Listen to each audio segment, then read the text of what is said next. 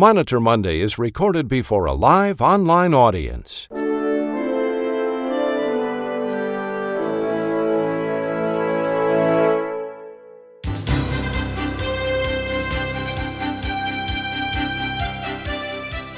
This is Monitor Monday for March 28, 2022. Here's today's rundown. There's a new audit trap called technical denials. Marvin Mitchell in Banning, California, just east of Los Angeles, has our lead story. Criminal investigators at the IRS report finding $1.8 billion worth of fraudulent loans, credits, payments, and other schemes. It affects 660 cases involving money meant for workers, families, and small businesses for dealing with the COVID-19 pandemic. We'll have that story. A $1.5 trillion funding bill signed into law earlier this month had $15 billion in COVID-19 spending stripped out. Now, Utah Republican Senator Mitt Romney says his party is close to offering a counterproposal to the Democrats. Kate Brantley has today's legislative update. We'll also hear from Dr. Ronald Hirsch, healthcare attorney David Glaser, healthcare attorney Nicole Emanuel, and Linnell James with news on the social determinants of health. Now here's the publisher of RAC Monitor and the host of Monitor Monday, Chuck Buck. Good morning, everybody, and welcome to Monitor Monday. We have a great deal of news to report, and we begin this morning, as we always do, with Dr. Ronald Hirsch. He's making his Monday rounds here on Monitor Monday. Monday Rounds is sponsored by R1 Physician Advisory Solutions. Here now making his Monday rounds is Dr. Ronald Hirsch. Well, good morning, all. The COVID pandemic is going to be studied for years to come. Psychologists will need years and years to figure out how people could be convinced that a vaccine dispensed from a multi-dose vial through a tiny needle could possibly contain a tracking chip in every dose. Supply chain professionals will be using the shortages that occurred at the onset of the pandemic to determine how to better be prepared when and if the next one hits. And medical professionals will have an abundance of data to study. Many are also interested in studying the collateral effects of the near breakdown of our medical system. And we're starting to see data on what many of us feared, the delayed diagnosis of potentially curable diseases. As you can see on this graph, the percentage of patients presenting with later-stage breast cancer increased tremendously from 2019 to 2021 during the pandemic. Now, this is data from only one hospital, but still quite ominous. Missed mammograms, delayed evaluation of palpable abnormalities. As time goes by, I expect to see similar data for other cancers. So please encourage your patients, your family, and your friends to get the screening tests that they delayed. Moving on, I believe I've discussed Code 44 versus self-denial in the past, but I got into another discussion about it recently. Yes, doing a condition Code 44 change to outpatient is a pain, lots of moving parts, and simply marking a case for post-discharge self-denial and rebill is a heck of a lot easier. But whose decision is it to decide which one should be preferred?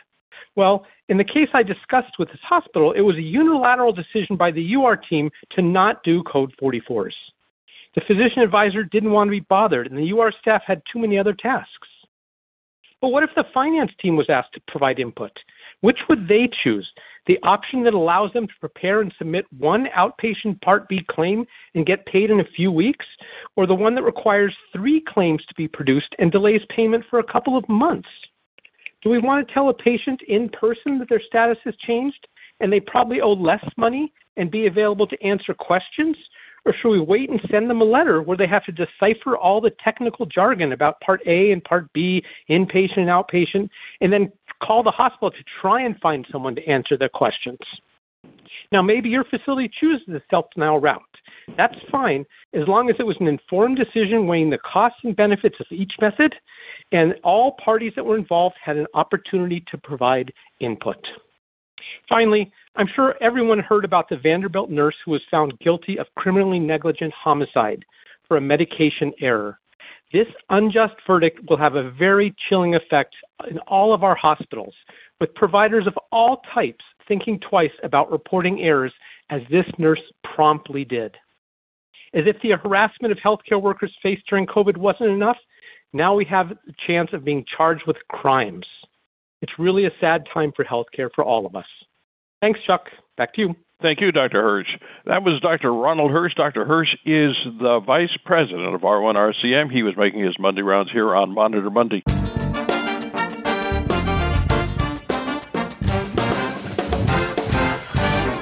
Here now with the Monitor Monday RAC report is healthcare attorney Nicole Emanuel. Good morning, Nicole. Hello, and happy RAC Monitor Monday. It's hard enough to be one of the providers to accept Medicare and Medicaid. The regulatory oversight is burdensome. You're always getting metaphorically yelled at for upcoding or bundling. One of the most absolute, most draconian penalty is against a Medicare or Medicaid provider is prepayment review. Prepayment review is exactly as it sounds. Before you receive payment for services rendered, an auditor reviews your claims to determine whether you should be reimbursed. Prepayment review is the epitome of you're guilty until proven innocent. It flies in the face of American due process. However, no one has really legally fought its constitutionality, yet many provider companies have been put out of business by it. Generally, to get off prepayment review, you have to achieve a 75 or 80% success rate for 3 consecutive months. It doesn't sound hard until you put in the fact that your auditors or graders fail to do their job correctly and fail you erroneously. Usually when a provider is placed on prepayment review, I say, well, you can't appeal being placed on prepayment review, but we can get a preliminary injunction to stay the withholding of reimbursements during the process. It tends to work. Most state statutes have language like this. The decision to place or maintain a provider on prepayment review does not constitute a contested case. A provider may not appeal or otherwise contest a decision of the department to place a provider on prepayment review. Well, a recent case in North Carolina called Halikiera Community Services LLC versus North Carolina DHHS, the provider disputed being placed on prepayment review and accused DHHS of a malicious campaign against it. Halikiera was the largest in-home Medicaid healthcare provider, and it alleged that 2 specific individuals at DHHS, quote unquote, personally detested Halikiera because of its size.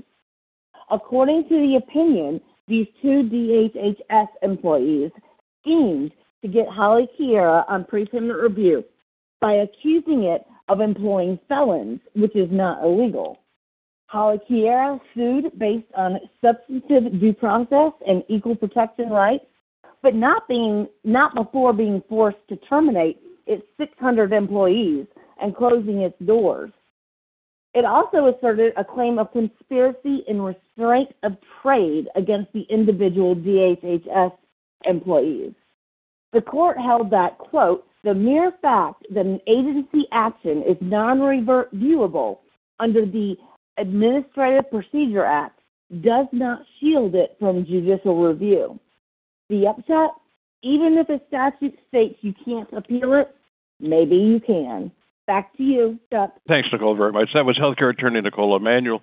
Nicole is a partner at the law firm of Practice. And coming up at about 9 minutes after the hour in your time zone, you're going to hear from Kate Brantley, David Glaser, Linnell James, and Marvin Mitchell, who's standing by to report our lead story. It's Monday, March 28th, and you're listening to the live edition of Monitor Monday. Stand by. The American College of Physician Advisors National Conference in Austin, Texas is April 11th through the 13th at the Hyatt Regency.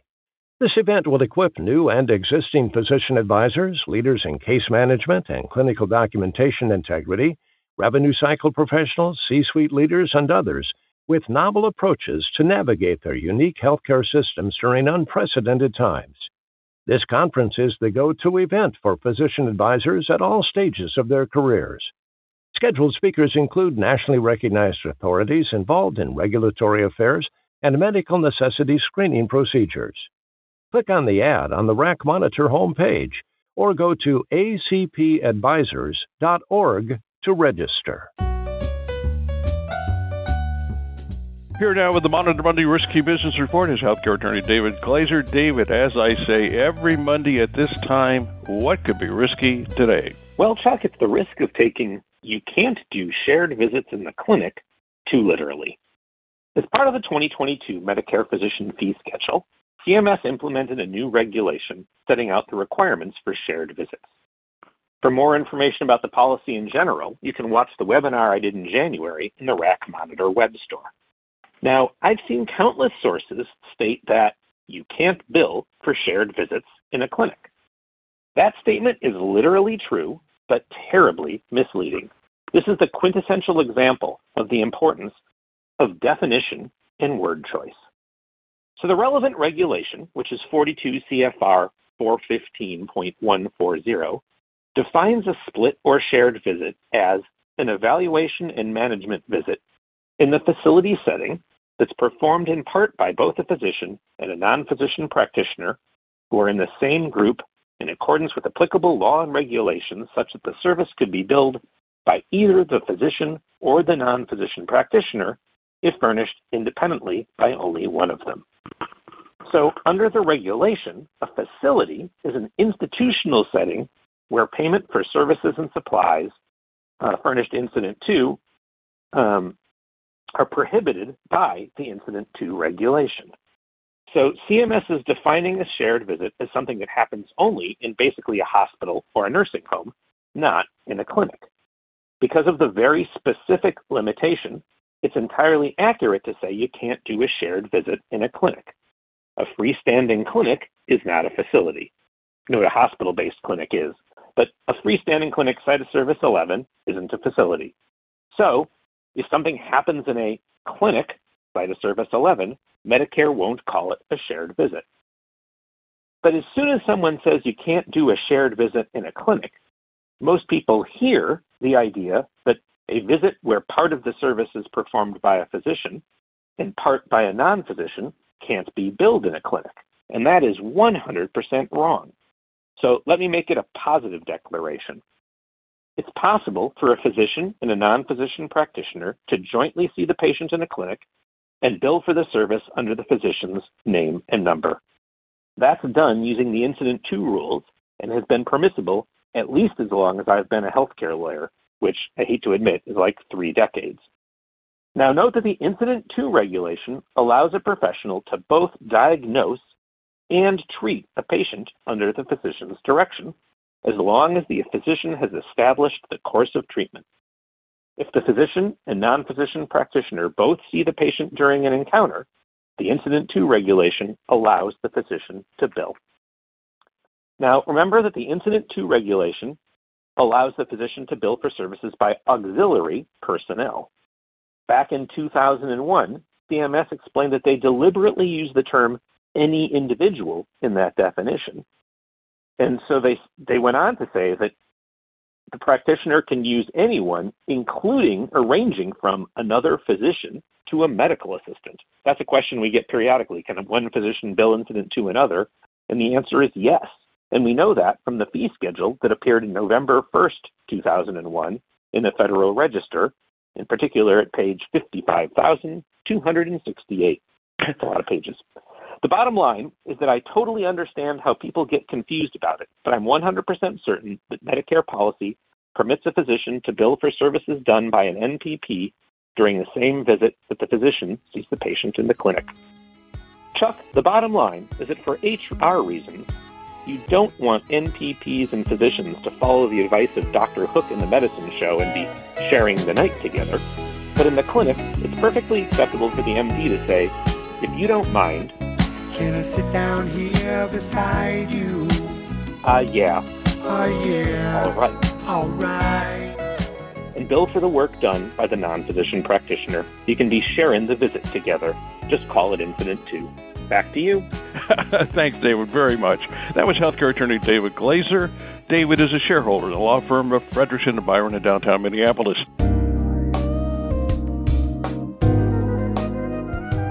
Sitting in today for Tiffany Ferguson, who usually reports on the social determinants of health, is Linnell James. Good morning, Linnell. And what do we need to know today about the social determinants of health? Good morning, everybody. Wanted to really talk about the reality of collaboration as part of one of the key ways social determinants of health to improve healthcare outcomes is going to happen. Want to talk about some of the key people that are involved in organizations, give you a sense of the direction the feds are going, and give you a sense of some of the amazing activities that are out in the field. I'd start by reminding people I've got an interesting article that Chuck encouraged me to write for at ICD-10 Monitor. Collaboration is key to address social determinants of health. So as I go through some of the acronyms, you'll be able to get some follow-up there. Let me start with the White House. The Office of Science and Technology Policy issued in January a request for information, strengthening community health through technology, as just one example of some of the interest in this area, and shifting to some other related federal agencies that are very actively involved. CDC, through their National Center for Chronic Disease Prevention and Health Promotion, they have 42 pilots going through the country looking at social determinants of health to improve outcomes. And then you can shift to HRSA, the Health Resources and Services Administration. They've got two internal bureaus, the Office of Health Equity and Maternal Health and Child Health Bureau, active in 6 cities with $1.8 million as a 5-year program to improve outcomes. And it's not just the feds looking at the quality measures. NCQA has a health equity accreditation now, and then some of you will remember from that 1991 HIPAA law, WEDI, Work Group for Electronic Data Interchange, that was established by Secretary Lewis Sullivan for that HIPAA law. It includes the WEDI organization has been active in the last 6 months doing several national webinars talking about health equity and the importance of social determinants of health. So that's just an example of what the feds are doing. But let's talk about standards and technology that are also playing a really important part of that. And Congress has gotten into it. In their 2022 Labor, Health, and Human Services and Education Appropriations Report, they are planning to put $5 million of funding to develop, quote, fast healthcare interoperable resources standard to improve interoperability and information sharing. For those of you to kind of connect the dots back to where this technology relates to improving healthcare and also coding, look at the NCPDP script standard, which has been documented across the 95% of the pharmacies, 88,000 in the country. They've reduced medication errors by 55%, saving $1.8 billion using technology and standards. So just giving you a sense of the kind of ways these standards and technology can be active with social determinants of health. For this audience, as part of the technology, we're looking at ICD-10 Z codes, SNOMED, as this audience would know, and hopefully LOINC codes, LOINC meaning logical interoperability, logical observation names and codes, as a 1994 standard out of Reagan Street in Indianapolis, documenting ontology, making sure EMRs are consistent. All of these pieces together are providing that collaborative infrastructure where we can now tackle social determinants of health using ICD-10 Z codes and SNOMED as part of communicating observations and things people should be doing to improve outcomes focused on social determinants of health. Chuck, back to you. Thanks, Linnell, very much. That was Linnell James, Health Information and Innovation Lead for Blue Cross Blue Shield Association, and in that role, he supports the association's health equity data strategy. Thanks again, Linnell. Up next, Kate Brantley with the Monitor Monday Legislative Update. The Monitor Monday Legislative Update is sponsored by Zellis, a market-leading provider-focused electronic healthcare payments technology company. Zellis delivers faster, simpler, more reliable, cost-effective payments backed by award-winning client service to medical and dental providers nationwide. Here now is Kate Brantley. Thank you, Chuck. Good morning. Since HIPAA was passed and signed in 1996, a national provider identifier and many of the law's transaction and code set standards have been successfully implemented and in use for years. However, efforts to implement another type of identifier found in the Act, a national patient identifier, have continued to be frustrated by Congress blocking any funding from being put towards development of this patient identifier. For the last 2.5 decades, Section 510 of the Labor HHS Appropriations Bill has been a longstanding ban prohibiting the use of federal funds in developing a patient identifier. However, for the better half of a year now, it was looking like this ban might finally be over, as the House's version and Senate's draft version of this year's appropriations bill saw this section removed. Additionally, removal received support from both sides of the aisle in Congress. In spite of this, when Congress recently passed the final version of the latest labor HHS bill, Section 510 remains fully intact, meaning that the patient identifier is blocked for another year. This ensures that the debate will continue between those that believe the ban is outdated and those who think it is needed to protect patient privacy. The Section 510 ban on funding for a national patient identifier was initially introduced in 1998 by former Congressman Ron Paul. Continuing the family tradition, his son, Senator Rand Paul, remains passionate about prohibiting the development of any national patient identifier. Citing doctor-patient trust and privacy, Senator Paul worries both about having intimate personal information centralized by the government, as well as the potential for security breaches. In a 2021 letter to the Senate Committee on Appropriations, Senator Paul expressed his worry about a cradle-to-grave tracking system for private medical history of Americans and cited recent attacks by hackers and cyber terrorists. Although Senator Paul has not yet again filed his National Patient Identifier Repeal Act after it failed to move forward in 2019, his continued advocacy has proved to be an effective factor in the repeated renewal of the Section 510 ban. In contrast, many healthcare and health IT groups believe that developing a national patient identifier is a key way to innovate the healthcare industry and prevent potentially deadly misidentification and medical errors. While many amongst these groups acknowledge that the Section 510 ban perhaps made sense back in the day of paper medical records, they believe that in the digital era, the only purpose it serves is to hinder both patient safety and progress in the healthcare industry. Advocates say that the need for a national strategy on identifying patients has never been stronger than in times of COVID. They spoke to issues reported during the pandemic, with COVID test results and vaccine records being matched to the wrong patient, hindering both public health efforts to combat the pandemic, as well as individual health outcomes for the patients involved who might not have fully accurate medical records going forward. Outside of the pandemic, a previous ONC study found that 7 out of every 100 patient records are mismatched, and within healthcare entities, error rate is typically close to 20%. That number dramatically increases when looking at healthcare entities that exchange information with each other. Advocates believe that this disproportionately affects underserved and minority populations, as they are more likely to suffer from chronic illnesses that can lead to delayed treatment if their information is matched to the wrong patient. Advocates also suggest that this decreases potential innovation in healthcare by increasing both administrative burdens and costs to the system. So, Chuck, in spite of several signs we were seeing in the last few months that it might finally be patient identifiers' time to shine, the Section 510 ban remains in place for another year. There's little indication, however, that either side intends to give up their fight, so we expect to see this debate continue into the foreseeable future. Back to you, Chuck. Thanks, Kate, very much. That was Kate Brantley, legislative analyst for Zellis Healthcare. And coming up next, an emerging audit trap called technical denials. That story is next. This is Monitor Monday. Stand by.